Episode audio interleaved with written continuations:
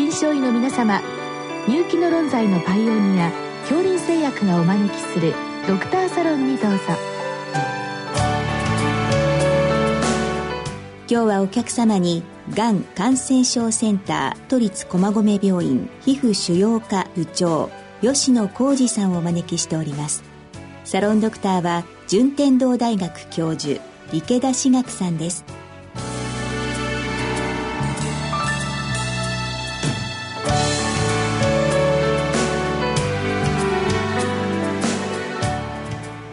吉野先生よろしくお願いいたします。よろしくお願いいたします。本日は分子標的薬、まあ、特にがんですけれども、それによる皮膚障害についてというご質問が来ておりますけれども、はい、ちょっといろんな種類のあの分子標的薬ございますので、ターゲット別にちょっとお伺いした方がよろしいでしょうかね。はい、でまずはですね、上皮成長因子受容体 EGFR 阻害薬ですね、はい、これについてちょっとお話聞きたいんですけれども、どのような副作用が出るんでしょうか？えー、その EGFR、まあ、阻害薬上皮成長因子受容体阻害薬とも言われてますけれども、まあ、そもそもこの薬がですね、上皮系細胞のまあ増殖をまあコントロールしていまして、まあ、特にその線細胞に多くまあ発現をしている薬です。なので、まあ、非小細胞性肺がんであったり、乳がんであったり、大腸がんなどの治療に用いられているんですけれども、まあ、この薬を用いることによってですね、その上皮系の細胞にもまあ障害を及ぼすということで、えー、3つの特徴的な皮膚の副作用があります。えー、1つが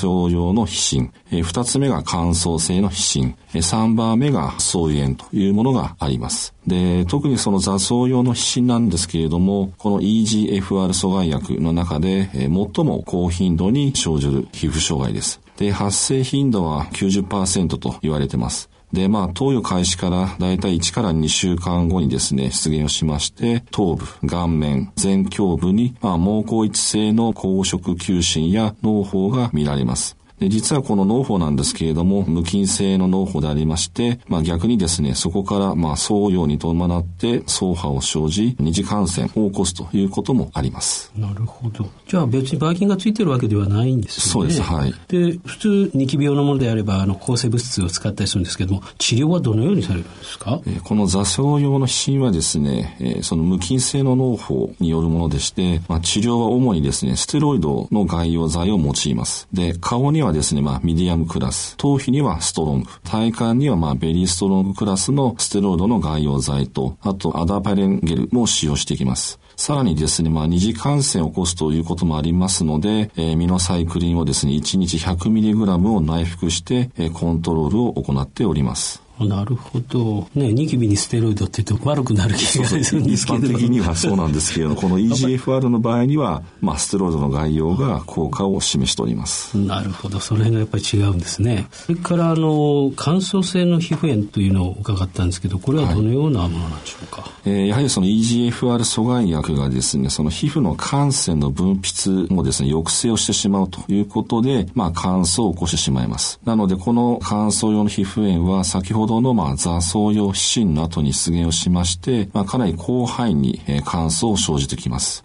で時にはまあ亀裂を伴い、疼痛を伴うことがありますので、基本的な対応としては、ヘパリン類似物質であったり、尿素クリームをまあ入浴後に外用するというふうに進めております。やはり手足にも出るわけですね。そうですね。その場合はかなり痛みがあるんでしょうか、はい。まあ、それによって患者さんの QOL が下げてしまうということもありますので、まあ、しっかり保湿を保つということが重要となってきます。なるほど。それから3番目の総胃炎ですけれども、はい、これはどのようなものでしょうか？えー、実際この総胃炎がですね、この EGFR 阻害薬におきましての皮膚症状で一番難重をするものです。で、基本的には投与1ヶ月後からですね、手足の側層角に、まあ、浮腫性の後半が出まして、まあ、その後肉下腫を形成をしてきます。で通常はですね、この肝乳層におきましては、まあ、即死に、まあ、生ずることが多いんですけれども、この EGFR 阻害薬で生ずる層炎は種子、まあ、特に両側の側層角に生生じ、しかも多発をする傾向にあります。ですから、まあ、患者さんの QOL を著しく下げてしまうという状況に招いてしまうと。で、この場合のマネジメントなんですけれども、貫入している場合はですね、まあ、スパイラルテープ法と言いまして、肉芸にかかるその圧力をまあ、図圧をしていくという方法です。で、さらにはまあ、概要剤としては、まあ、ストロンゲストクラスのステロイドの軟膏と、まあ、感染を合併した場合には、ミノサイクリンを1日 100mg 内服をし、まあ、痛みも伴ってきますので、その場合にはエニセイズの投与を行っております。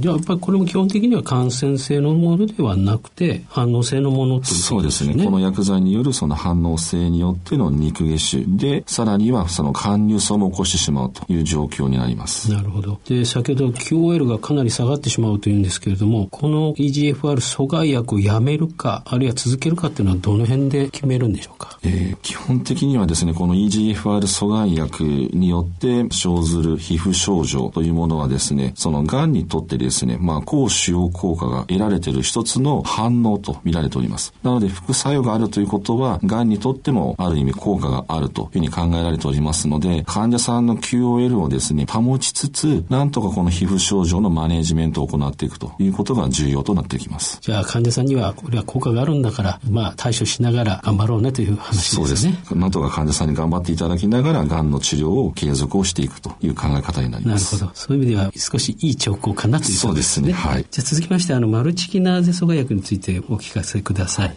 えー、マルチキナーゼ阻害薬はですね、まあ、代表的な薬剤としてはソラフェニブ、スニチニブというものがあるんですけれども、まあ、この薬剤、様々な皮膚症状が起きます。ただその中でも代表的なものは手と足の皮膚にですね、まあ、特徴的な皮膚障害、まあ、いわゆる手足症候群と言われているものがあるんですけれども、それが出現をします。で、一般的にですね、手足症候群は、フッカピリミジン系などの殺細胞性抗がん剤で今までは生じていました。ただこのマルチキナーゼ阻害薬が登場したことによりまして、特徴的な皮膚症状が出現をします。えー、限局した範囲にですね、後半が出現し、荷重部位へ、まあ、活化を起こし、しかもそれによって疼痛を伴ってくるというものです。で、実はこの手足症候群もですね、まあ、患者さんの QL を著しく下げてしまうということで、様々な対応が取られております。ぱり逆に言いますと、そういう副作用が出た方が効果がいいということなんでしょうか？そうですね。このマルチキナーゼ阻害薬の中でも、そのスニチニブに関しては、やはり皮膚症状が出た場合には、がんに対してもある一定の効果を示すというふうに言われております。でもやっぱりかなり生活の質が落ちてしまいますね。そうですね。なので、まあ、この薬剤をですね、まあ、投与する場合には、まあ、軽症の時点からですね、早期の治療というものが必要となってきます。で、まあ、首相測定はですね、まあ、角質と、まあ、神秘が厚い場所でありますので、しかもこの薬剤の皮膚症状の病変の場が、まあ、神秘内にあるということから、まあ、ストロンゲストクラスのステロイドの外用剤を用います。しかも、価格化によってですね、まあ、亀裂ということも生じてきますので、まあ、予防的にヘパリンド維持物質であったり、尿素クリームというものも使用していきます。なるほど。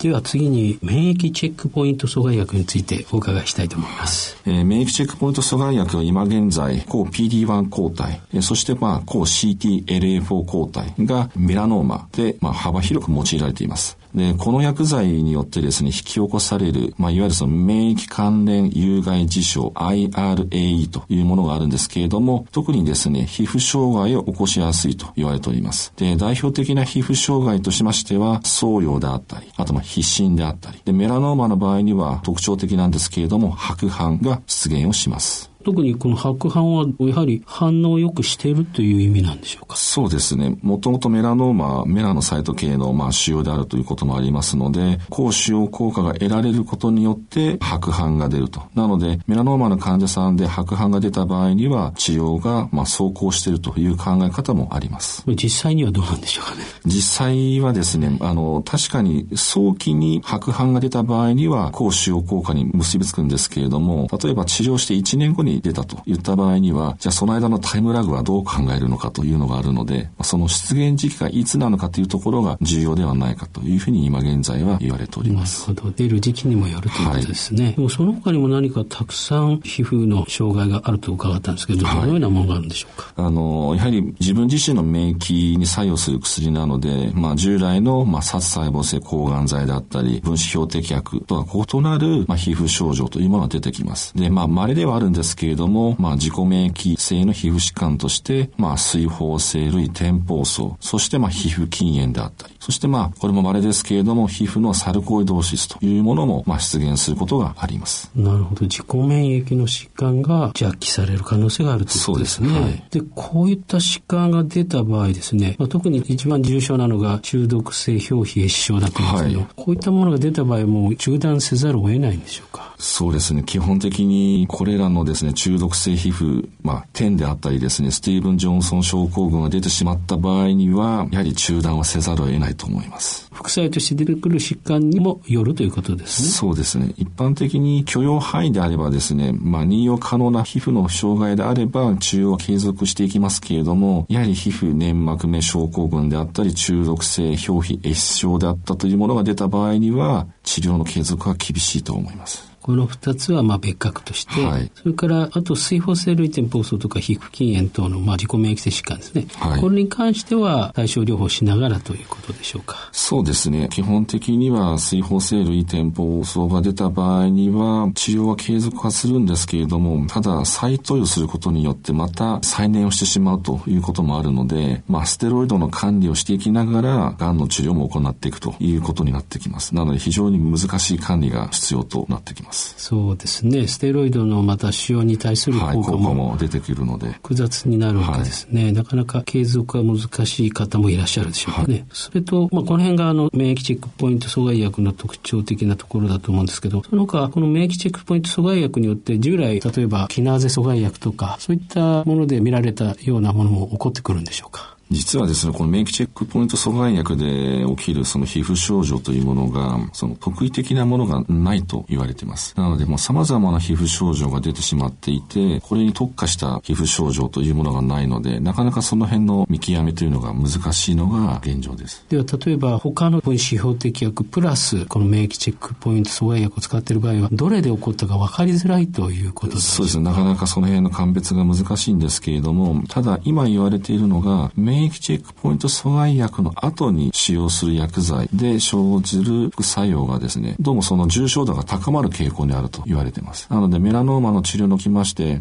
ば抗 PD-1 抗体を使用した後に BRAF 阻害薬を投与すると、その BRAF 阻害薬はそもそもまあ皮膚障害を起こしやすいんですけれども、その重症度がかなり高まってしまうと。なので、初めにその自分自身の中の免疫の環境を変えた後に別の薬剤を投与すると、まあ今まで経験したことのないような皮膚症状が起きるのではないかと。なので、今、癌の治療、まあ、免疫チェックポイント阻害薬がかなり他の疾患にも使われてますので、残念ながらその後に別の薬剤を使った時には、ちょっと今まで経験したことのないようなことが起こる可能性があるので、十分注意が必要なのではないかと。じゃあ、経験したことのないことが起こる可能性も多いですね。はい、そういう意味では、やっぱりまだまだこれから慎重に、そうですね。フォローアップしないといけない、はい、ということですね。どうもありがとうございました。ありがとうございました。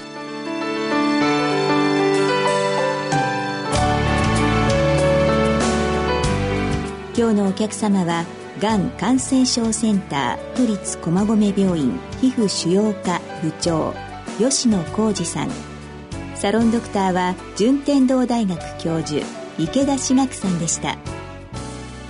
それではこれで恐林製薬がお招きしましたドクターサロンを終わります。